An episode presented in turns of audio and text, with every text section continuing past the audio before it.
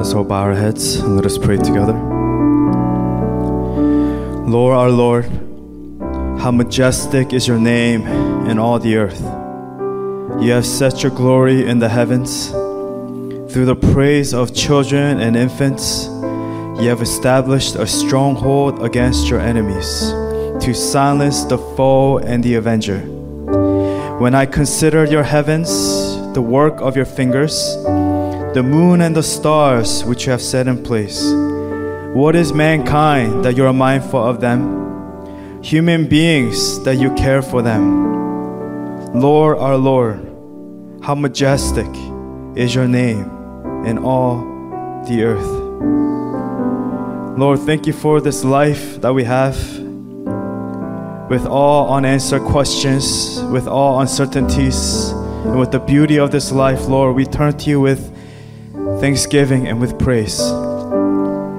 We don't strive to have all the answers, but one thing we know that God, that you are our God, and that God, you are my King, and God, that you care for us, your children. Lord, who am I? Who are we that we think that we can come before your holy presence to worship you and to draw near to you? The only reason why we are here to worship you in spirit and in truth and in freedom is because, God, you have drawn yourself to us first, God. So, God, I pray, Lord, that we would just humble ourselves at this time. I pray, God, we would approach your throne with humility as Moses took off his sandal before your holy presence. Lord, we lay down all of our rights, all of our crowns, all of our accomplishments. We lay them down at your feet, oh God. Lord, forgive us of our sins.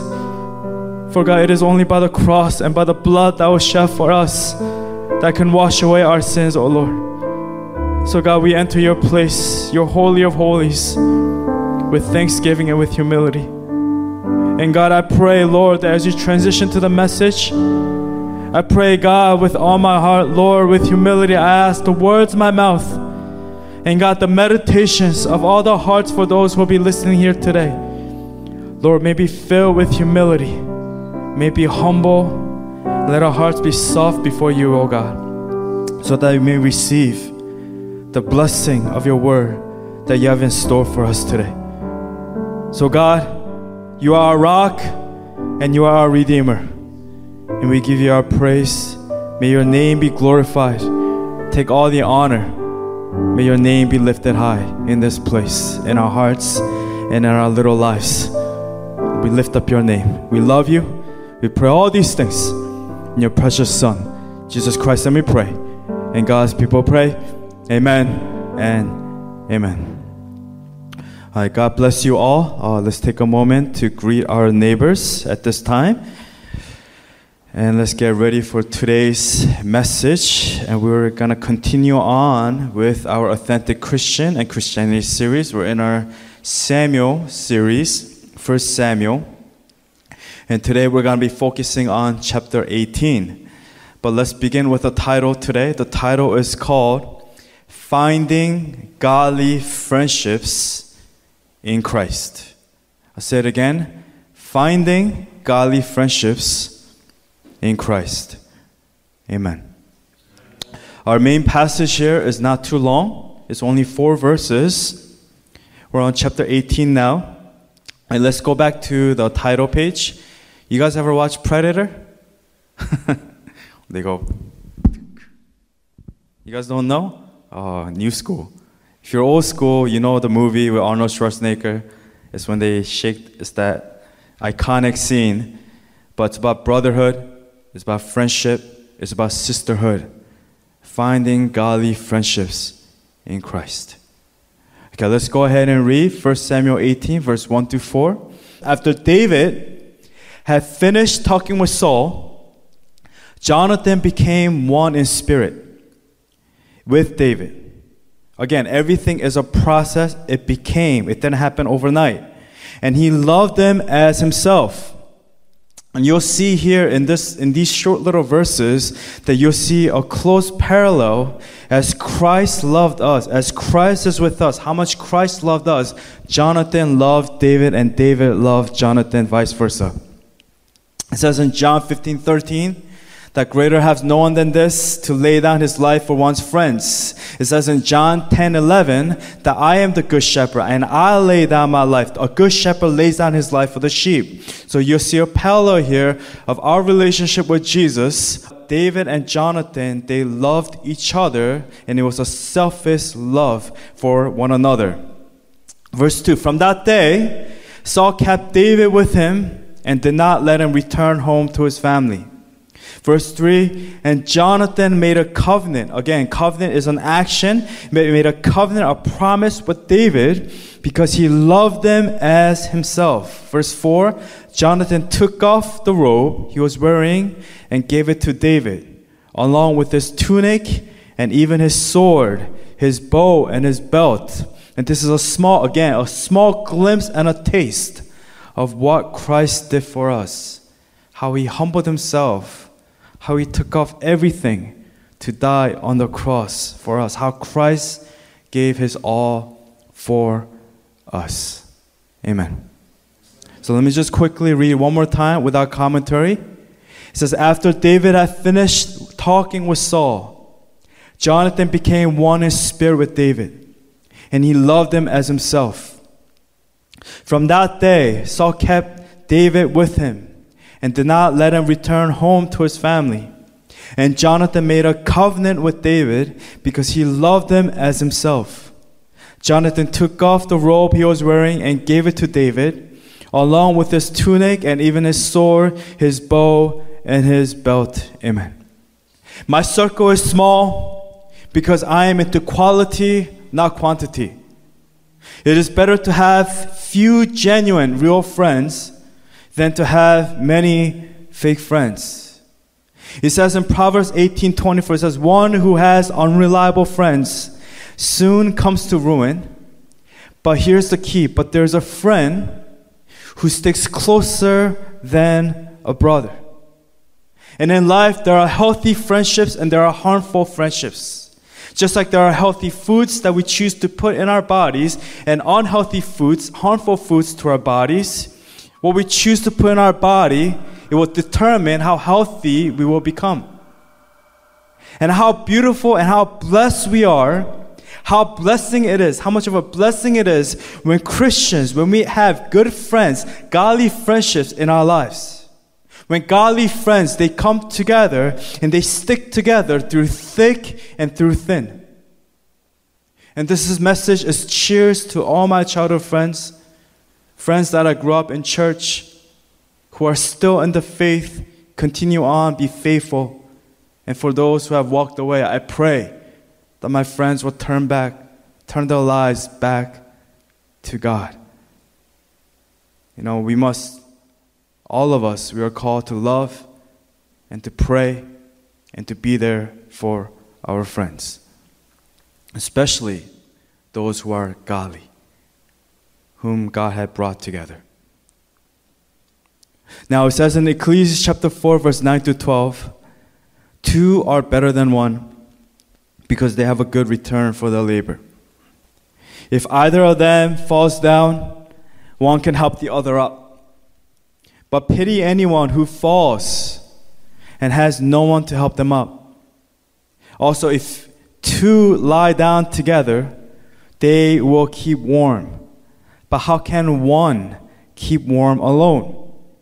Though one may be overpowered, two can defend themselves.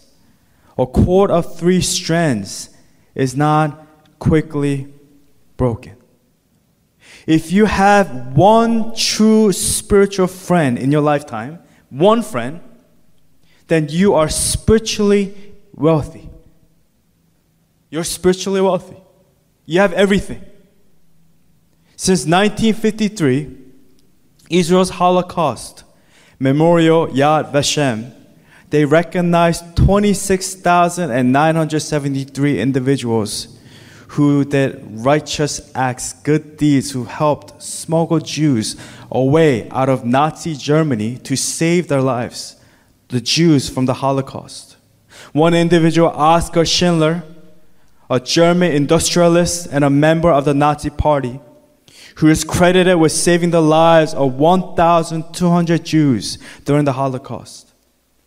Irena Sendler, a female who smuggled and saved children from the Holocaust.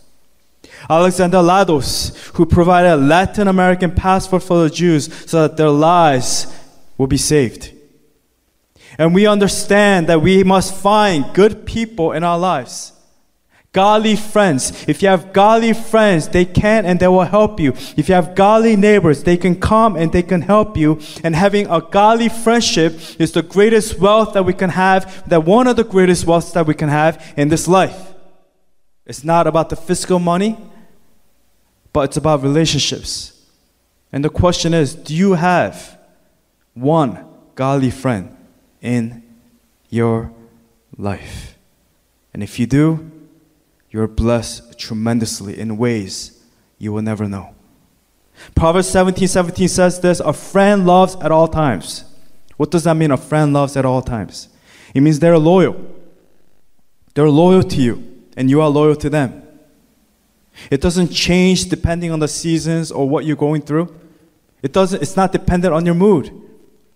They love at all times, it says in Proverbs 17 and a brother is born for a time of adversity. What does that mean? It means during times of hardship, such as mission field or a time of when you lose a loved one and when that friend is there for you. That's why it's so hard for us to let go of childhood friends when you've been through hardships together. Right, Brother Enrico? I'm sure you have friends that you remember when you're young in the Philippines that you've gone through hardships with. And a true friend is born out of trials, testings, and hardships. A friend loves at all times, and a brother is born for a time of adversity. Proverbs 27:10 says this, never abandon a friend, either yours or your father's. When disaster strikes, you won't have to ask your brother for assistance. It's better to go to a neighbor than to a brother who lives far away. That tells us that our friend, our brother, is not our literal physical brother, blood, the same kin. It's talking about even a neighbor that is nearby can be your brother, a true godly brother. Just like the example that I gave with the Holocaust memorial, these individuals, Schindler, right, Sendler, Laros, these individuals who helped their neighbors to safety to save their lives, to help their fellow brothers and their sisters. So the reality is we must be careful who we surround ourselves with. David, in this context, in chapter 18, he was blessed to have that one friend, and David will never have a friend like Jonathan for the rest of his life. This friend was with him through thick and thin. He was not just a friend, but he was his real genuine brother in God. Be careful who you choose to surround yourself with. This includes your own blood siblings. Friends who have a different mindset as you, worldly mindset as you. For like minds will draw in like minded characters. There's a quote that says, Show me your friends, and I will show you your future. And it is very true. Who do you surround yourself with? Who are you surrounded by? The friendship that's mentioned here in 1 Samuel 18, verse 1 through 4, is one of the greatest friendships referenced, mentioned, written, and recorded in all throughout scriptures. But what's amazing here is as amazing the friendship between Jonathan and David was,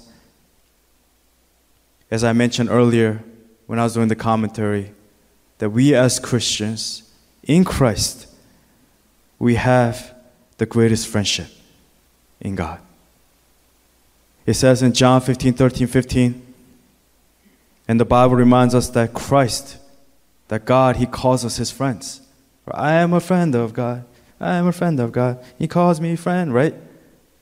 It says, Greater love has no one than this to lay down one's life for one's friends.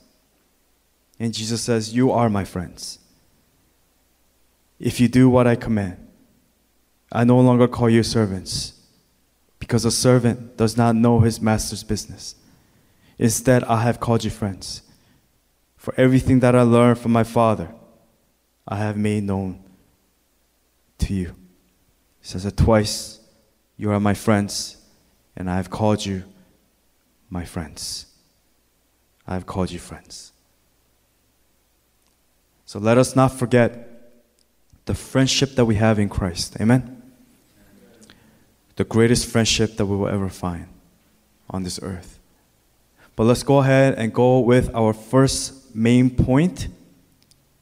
Again, referencing the friendship between David and Jonathan is this number one, their friendship was rooted in God. Their friendship was rooted in God. Now, before they were friends and brothers to each other, they were rooted in God first. I'll say it again. Before they were friends and brothers to each other, they were first rooted in God first, not just to each other.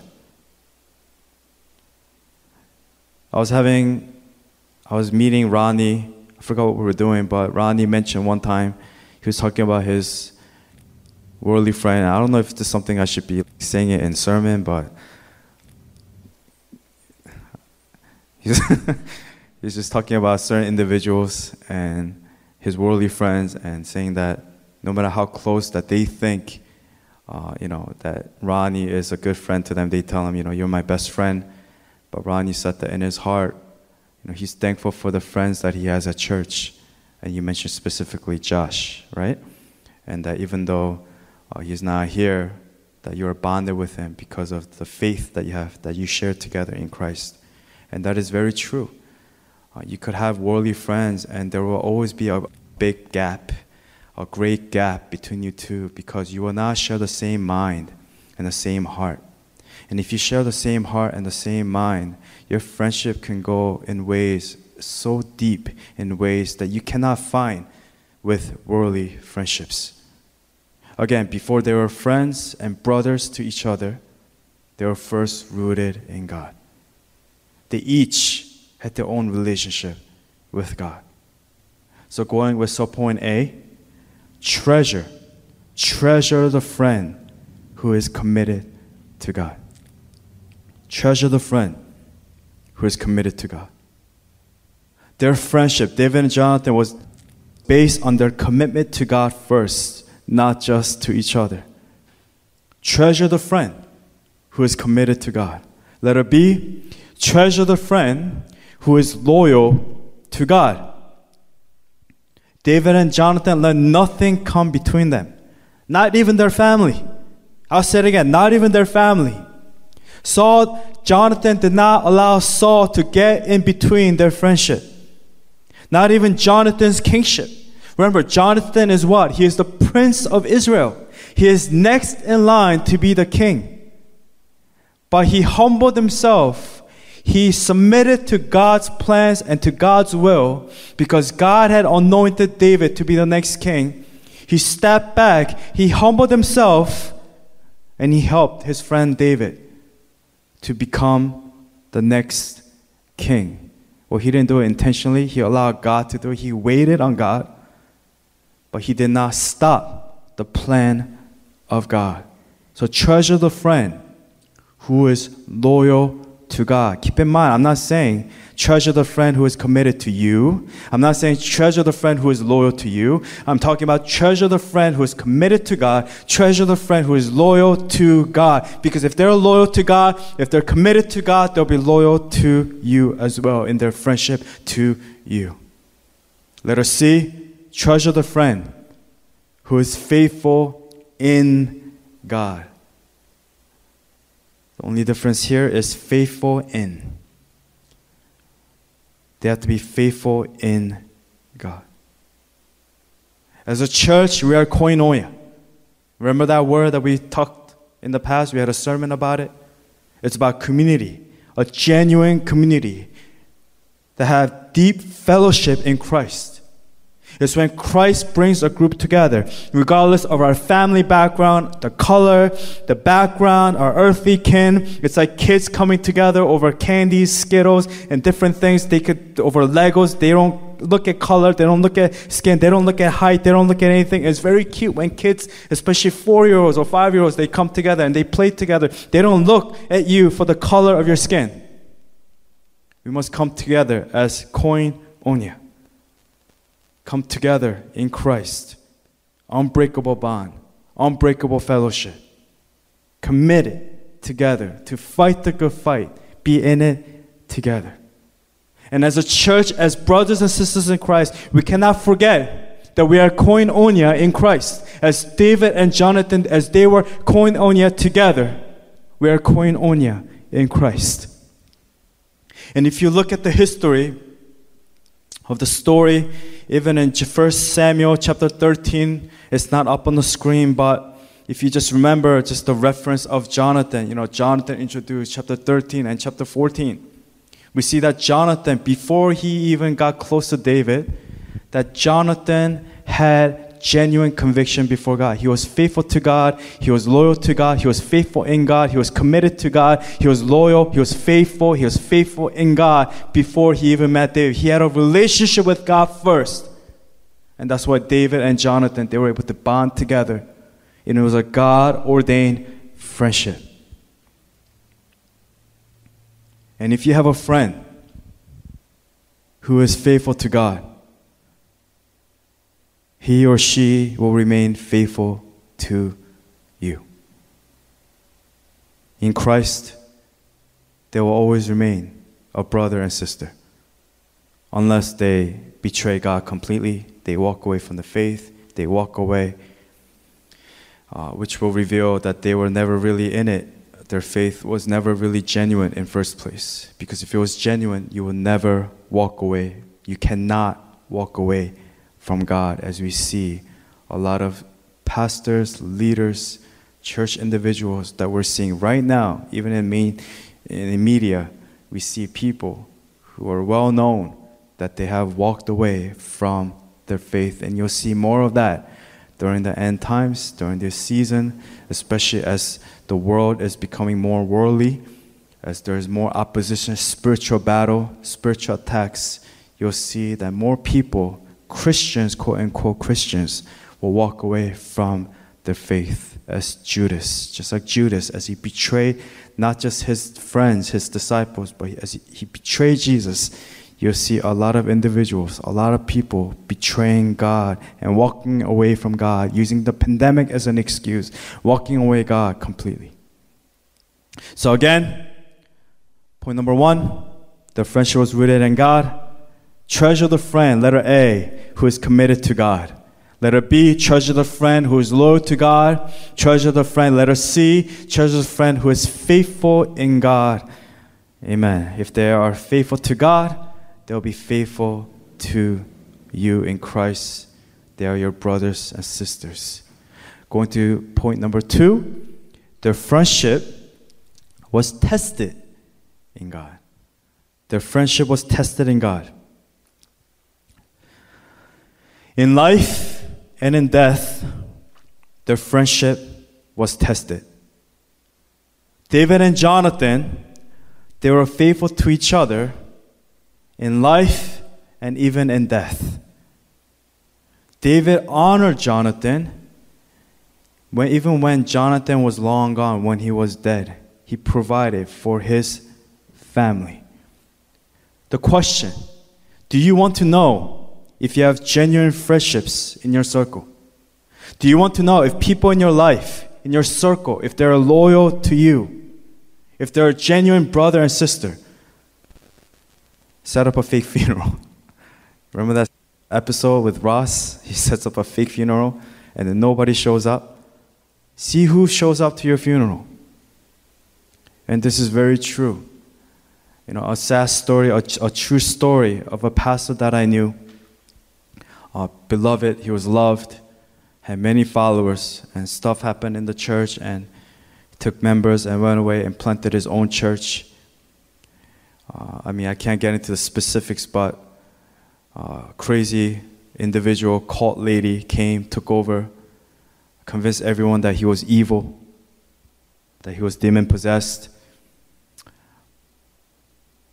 had cancer, and on old age, past 80, and once beloved, loved. And in his funeral, I went just out of respect, uh, despite what happened in the past, just to show reverence, just to show respect to the family, because I was close with the samonim, because she used to put me to work to plant trees, and oh, I used to work so hard. There's, if you look at that church, the outside, the trees and the bushes, those are the stuff that we planted together. And just to pay my respect to the family. Uh, and nobody showed up because that lady said, Don't go. And I realized then that people, they will love you today and they will hate you tomorrow. And you need to see how they treat your loved ones when you're long gone after the funeral. And here we see that David was loyal to Jonathan, even far, even long after Jonathan had physically died. In life, while Jonathan was alive, David and Jonathan they were loyal and faithful to each other in God. I mean, I'm not going to go into the specifics of the reference, but I mean, if you look at 1 Samuel chapter 20, uh, chapter 23, uh, just few quotes from the passage is, you know, whatever you want me to do, I'll do for you. That's what Jonathan tells David. Um, another reference in verse 17, Jonathan had David reaffirm his oath out of love for him because he loved him as he loved himself. Uh, another reference, it says, you know, go in peace, my friend. For we have sworn friendship with each other in the name of the Lord. Again, it's in the name of God, saying, The Lord is witness between you and me, and between your descendants and my descendants forever. Another reference in chapter 23 says, Don't be afraid, right? David is afraid because Saul, Jonathan's father, is trying to kill him. And, and Jonathan tells David, Don't be afraid. My father Saul will not lay a hand on you. He's saying, I got your back. As long as I'm alive, he will not lay a hand on you. You will be king over Israel, he says. Remember, he's the prince of Israel. He should be the next in line, but he humbles himself. He submits to God's will and his plan. He says, You will be king over Israel, and I will be second to you. And the two of them made a covenant before the Lord. So we see that even in life, David and Jonathan, they were faithful and loyal to each other in God. Even in death, David and Jonathan, well, not Jonathan because he had died, but it would have been the same, vice versa. He was loyal to Jonathan's family. They were loyal to each other in God. If you go to uh, 2 Samuel, which we will get to eventually, but we see that uh, we learn of Jonathan and Saul's death in chapter 1, 2 Samuel chapter 1. And again, this is the beginning of the kingship of David in, in 2 Samuel. So it's 1 Samuel and then 2 Samuel. In chapter 1, we learn of the death of Jonathan and Saul. And then we see the, the lament of David, how he cries for his friend. And, and he makes everyone uh, memorize this thing called How the Mighty Have Fallen, like a lament of bow or something is called. I forget exactly the reference, but it's in there, 2 Samuel chapter 1, read it. And it says, it just talks about how amazing and magnificent Saul and Jonathan was. Right? He talks about Jonathan, how the mighty have fallen. And then it goes to chapter 9, and let's all read this together. If you could just follow with me. It's up on the screen, verse 1 through 13. I'm just going to go ahead and read. You don't have to read, but just follow me. Okay, it says, David asked, Again, this is David. He's king now. Is there anyone still left of the house of Saul to whom I can show kindness for Jonathan's sake? Now there was a servant of Saul's household named Ziba. They summoned him to appear before David, and the king said to him, Are you Ziba? At your service, he replied. The king asked, Is there no one still alive from the house of Saul to whom I can show God's kindness? Ziba answered the king, There is still a son of Jonathan. He is lame in both feet. Where is he? The king asked. Ziba answered, He is at your house, Machir, son of Ammiel, in Lo-debar. So King David had him brought from Lo-debar, from the house of Machir, son of Ammiel, when Me- Mephibosheth, son of Jonathan, the son of Saul, came to David, he paid down to pay him honor. David said, Mephibosheth, at your service, he replied. Don't be afraid, David said to him, for I will surely show you kindness for the sake of your father Jonathan. I will restore to you all the land that belonged to your grandfather Saul, and you'll always eat at my table. Mephibosheth bowed down and said, What is your servant that you should, ta- you should notice a dead dog like me? Then the king summoned Ziba, Saul's steward, and said to him, I have given your master's grandson everything that belonged to Saul and his family. You and your sons and your servants are to farm the land for him and bring in the crops to, so that your master's grandson may be provided for. And Mephibosheth, grandson of your master, will always eat at my table. Now Ziba had 15 sons and 20 servants. Then Ziba said to the king, Your servant will do whatever the, my lord the king commands his servant to do. So Mephibosheth ate at David's table like one of the king's sons. Mephibosheth had a young son named Micah, and all the members of Ziba's household were servants of Mephibosheth. And Mephibosheth lived in Jerusalem because he was ate at the king's table. He was lame in both feet. If you had read this together, it would have been crazy, right? Just the names and the pronunciation. But we see that David uh, was very loyal uh, to Saul and his family, which really he was being loyal to Jonathan, his dear friend, or he was taking care of his friend's family. There was one son left, lame in both feet. Uh, his name is Mephibosheth. Has a son named Micah. Again, uh, by himself, no other family members he gains 35 more, right? 35 family members, 15 sons, and 20 servants. And we see that his family, where it was just two, now it's 37 individuals. For these servants, whenever there's a servant in the family, they become like family. It says he saw himself as a dog in the past as someone of low worth, of no worth. But now he sat and ate at the king's table of David. So we see that David was a man of honor, man of his word. He took care of his friend's family. And here, what we read here in 2 Samuel chapter 9, again, it's just another imagery, a beautiful imagery, parallel, a beautiful picture of what Christ did for us as well. And as I read this, this passage in chapter 9, I'm reminded that I am no longer just a servant in his household, in the kingdom of God. But God called me when I was lame in both of my feet. He called me when I was lost to myself, when I was an orphan out in the street. He invited me to his house to dine at his table, to eat with him, lame and lost, but able to eat at the table with my king. Just a beautiful image that when God calls us his friends, that we are not lost out in the world as an orphan, lost to ourselves. But we have a deep friendship in Christ, a relationship that cannot be taken away that cannot be replaced with any other relationships. Psalm 26 says, 8 is not on the screen, but says, Lord, I love the house where you live, the place where your glory dwells. And we're going to sing this song later, uh, House of the Lord. Well, in this song, right, it says, I long to live in your house, O Lord. To sit, I love to sit here at your feet. and let your words be the food I eat, the food I eat.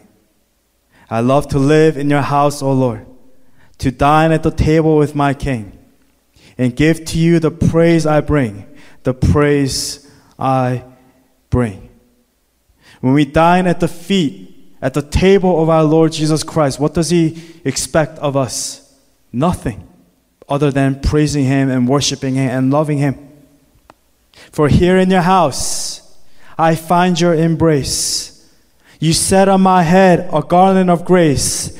When I lift up my hands, when I lift my hands, you fill me with more. I long to live. I long to live in the house of the Lord. I long to live in the house of the Lord. To be able to eat together, it means there's no more there's no more division, no more animosity, no more of the great divide. When we eat together, it symbolizes that there's peace. It symbolizes that all debt has been paid for. It's gone. The divide, the great divide between me and God is gone. I am united with Him. I have communion with Him. I am united with Him. I draw near to Him as He draws near to me. And I sit and I dine at the feet, at the table of my came to worship him at his house.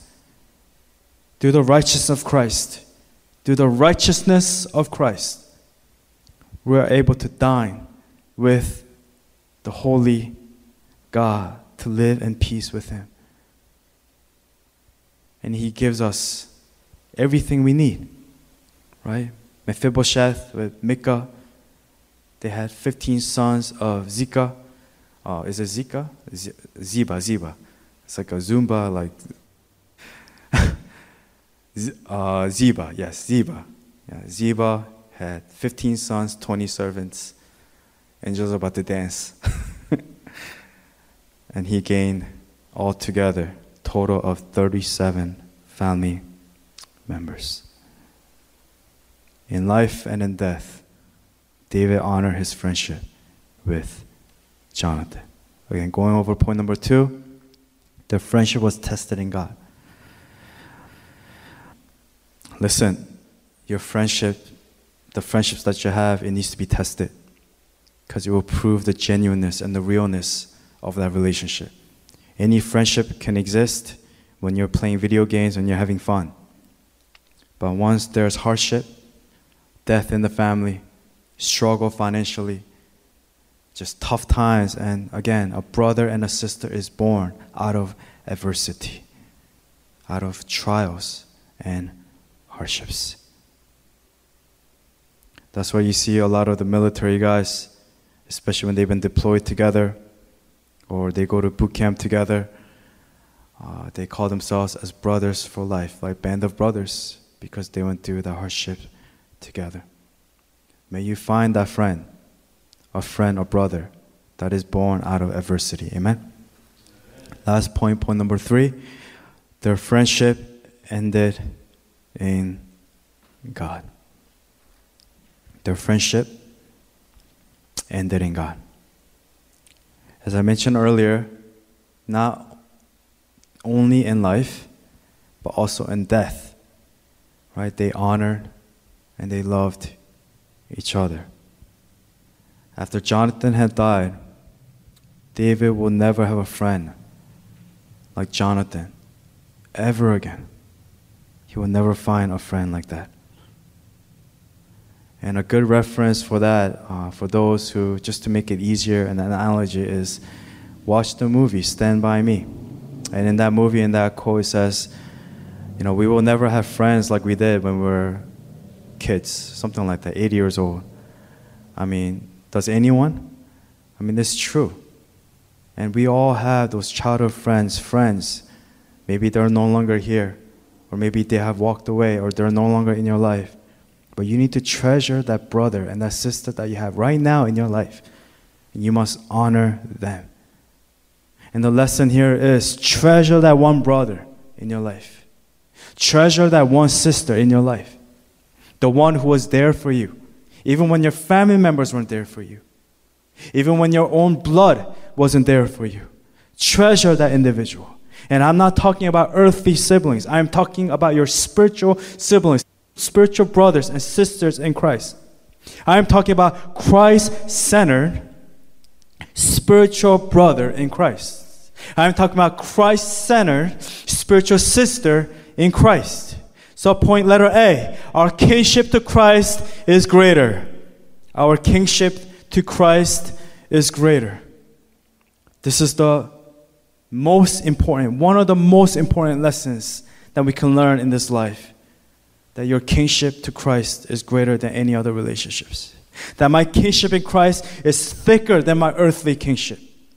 That our kinship in Christ is thicker than our earthly kinships. As Christians, Christ must become thicker than our earthly kin.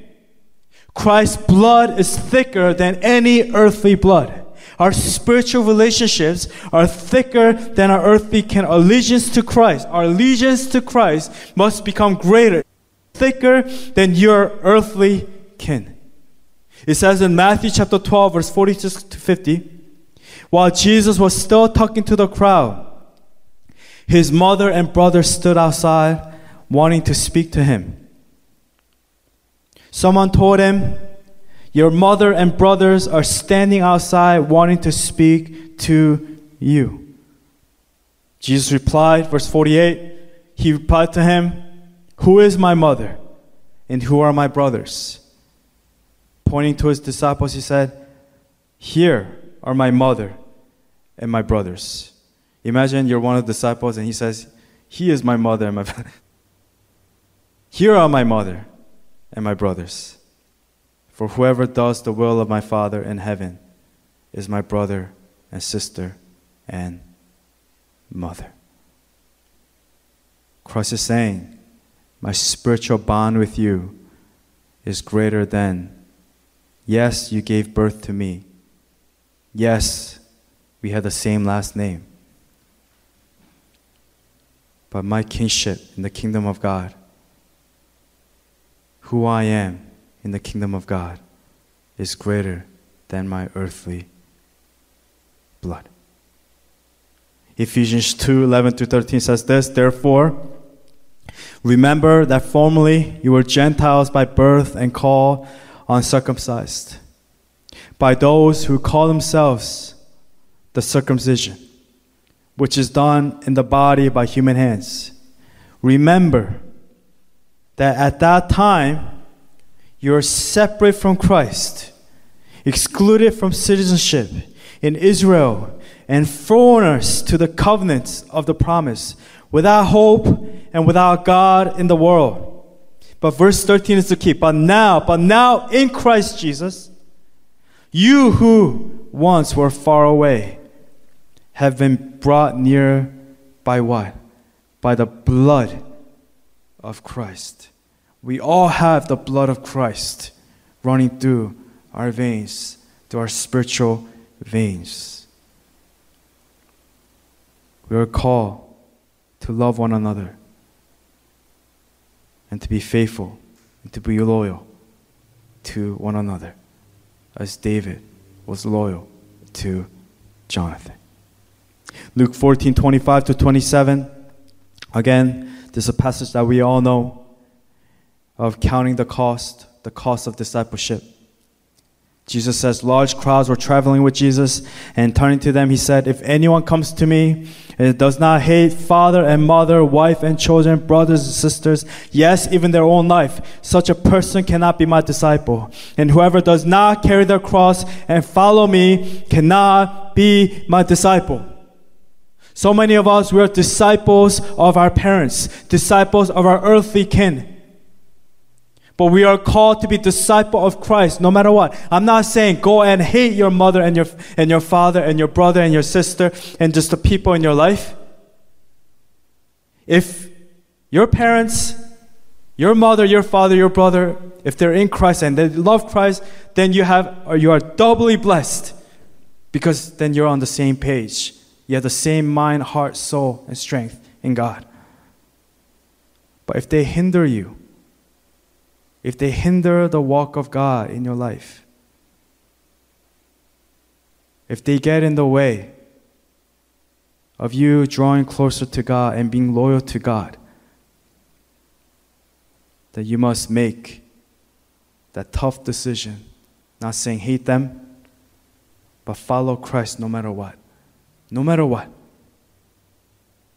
Jonathan is an amazing example of a person who was loyal, but at the same time not loyal to a fault, where he blindly was loyal to his father. Of course, he loved his father, that's his father. But he also knew and he chose God first. And therefore, he chose David because he knew the plan of God. We need to be that unbiased. We need to be objective in the truth and in the relationships that we surround ourselves in with. Jonathan was the prince of Israel, next in line to be king, but that did not get in the way. It did not get in the way of him being loyal to David. So, again, letter A, our kinship to Christ is greater. And the last point here, last point of the message is this our kingships in Christ are greater. Our kingships in Christ are greater. Again, so we're not confused. Our kinship to Christ is greater. Letter A. Letter B. Our kinships, now our relationships, the friendships in Christ are greater because we all share the same spiritual DNA by the blood of our Lord Jesus Christ. You know, it is human nature um, to be loyal to a fault, to our last name, to our earthly kin. However, as Luke 14 reminds us, that our allegiance is to Christ first and foremost, no matter what. May we be faithful and devoted, loyal, reliable, dependable, and steadfast to our fellow brothers and sisters in Christ. Never just be loyal to a fault because of your last earthly name. Never to your earthly last name. Blood is thicker than water, the world will tell you. But the blood of Christ is thicker than any other blood, any other relationships, any other last name. In Christ, we follow Him. And as brothers and sisters in Christ, we walk the same path and the same journey together as David and Jonathan did. 1 Timothy 1, verse 2 says, To Timothy, my true son in the faith. Now, was Paul, did Paul have children? He did not have any physical children, it's recorded. But he had many spiritual sons, and Timothy, particularly, was his the son, right? The main son that he had. And it says in 1 Timothy 1 2, he says, To Timothy, my true son, what? In the faith Grace, mercy, and peace from God, the Father, and Christ Jesus, our Lord. Fast forward to verse 18, 1 Timothy 1 18, it says this Timothy, my son.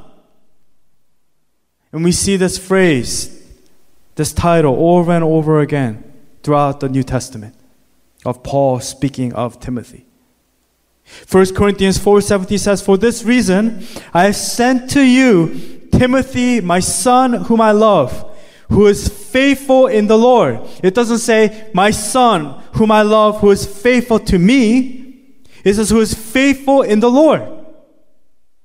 He will remind you of my way of life in Christ Jesus. Everything is centered and the foundation is in God, is in Christ Jesus, which agrees with what I teach everywhere in every church. My son, whom I love, who is faithful in the Lord. Meaning he will mimic everything that I taught, everything, the, my way of life, my conduct of living, the way I have lived my life. He will mimic it and he will do it even better. He talks about the relationship, the deep relationship that he had with his son, spiritual son, Timothy. Paul says Timothy was of the same mind the same heart as me, his spiritual father. The friendships that you have in God, it must be battle tested. Uh, it must be proven faithful. It must be trustworthy. And it must remain in God. The question is are you faithful in God? And is that friend, that brother, are they staying faithful in the Lord? We must choose wisely who we allow to come in into our inner circle in our lives. David was able to overcome because he allowed another man of God to enter in his life. As iron sharpens iron, we must sharpen one another. Amen? You cannot sharpen with someone who is always weaker than you, and you try to have power over them, and you're always better than them, and you need someone who can challenge you, right? That goes with anything Olympics, sports, fighting, whatever. You have a rivalry, someone who is of equal or better. So it will help you get to the next level, right, Ronnie? Right? Would you want to train with a white belt all the time in judo or someone who is a black belt? Right? You rather get your butt kicked, yes? And lose, and only then you will get better. But you have to get better. You cannot always remain down, always being a victim. Oh, I don't have what it takes, always staying down there. Then what you're going to eventually do is bring everyone else down with you. As we're helping you up, your weight of your past and your guilt, of your victim mentality will weigh us down. Eventually, you will bring everyone down with you. You must get up and you must get to that place. If not, you will never grow.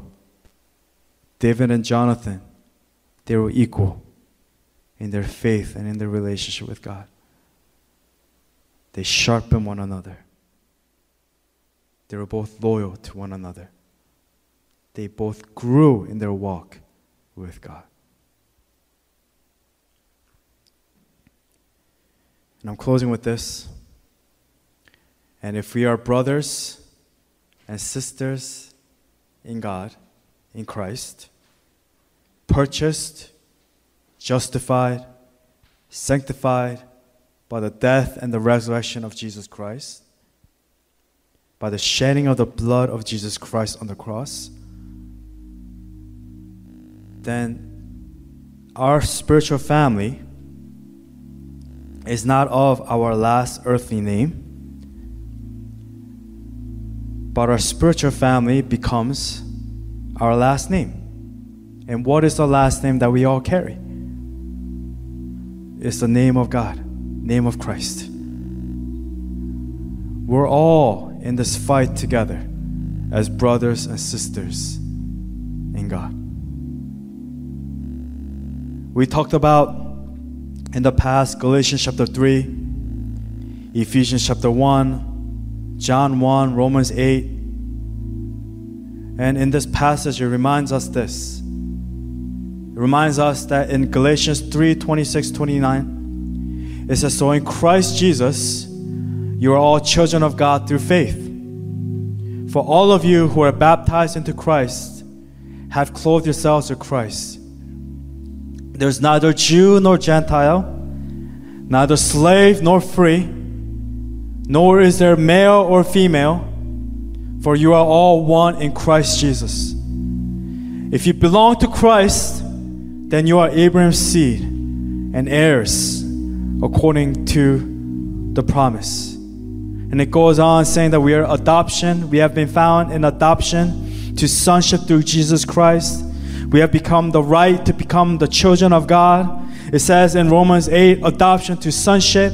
Now we are able to call him Abba, Father, and that the Spirit self testifies with our spirit that we are God's children. That through the blood of Christ, that we have become family. We have become God's family. We have become true brothers and sisters in Christ. And I'm here to remind us that church, uh, that is what we are. uh, that we are family in Christ. So, with that, I want to invite you to stand up to your feet.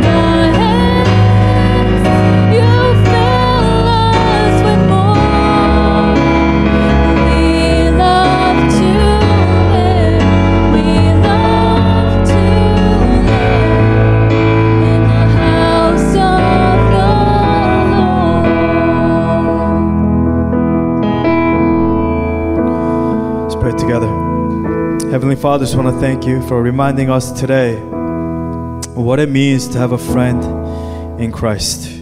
Not only uh, do you call us your friends, but Lord, you have brought friendships in God in our lives to strengthen us, to sharpen us, to help us to grow, and to keep us in check. Lord, what an honor it is. What an amazing privilege and a blessing it is when we have friendships in God that is found in Christ. Lord, I pray that you would send us friends like Jonathan, friends like David, Lord, and that we'll remain faithful first and foremost and loyal to you, and in turn, we'll be loyal to each other. So, God, we surrender our hearts to you. We give you our everything. We surrender our rights. We surrender our crowns. As Jonathan laid down his kingship as the next king, that he was not filled with jealousy, he was not filled with competition, he was not filled with pride, but as he was filled with humility, as he honored his friend David, I pray, God, that we will honor the relationships and the friendships that we have in Christ. Lord, we look to you, we surrender ourselves to you, we give ourselves to you, God, that only in you can we truly be transformed and can we be changed into your image. For God, we have been justified in Christ, and now we're being sanctified in Christ to be more like you, to be made in the image of Christ more and more each and every single day. Lord, we love you, we thank you, we honor you today, and we honor one another. We pray, we praise you, and we pray all these things in your precious Son, Jesus Christ, and we pray. And God's people pray, Amen and Amen.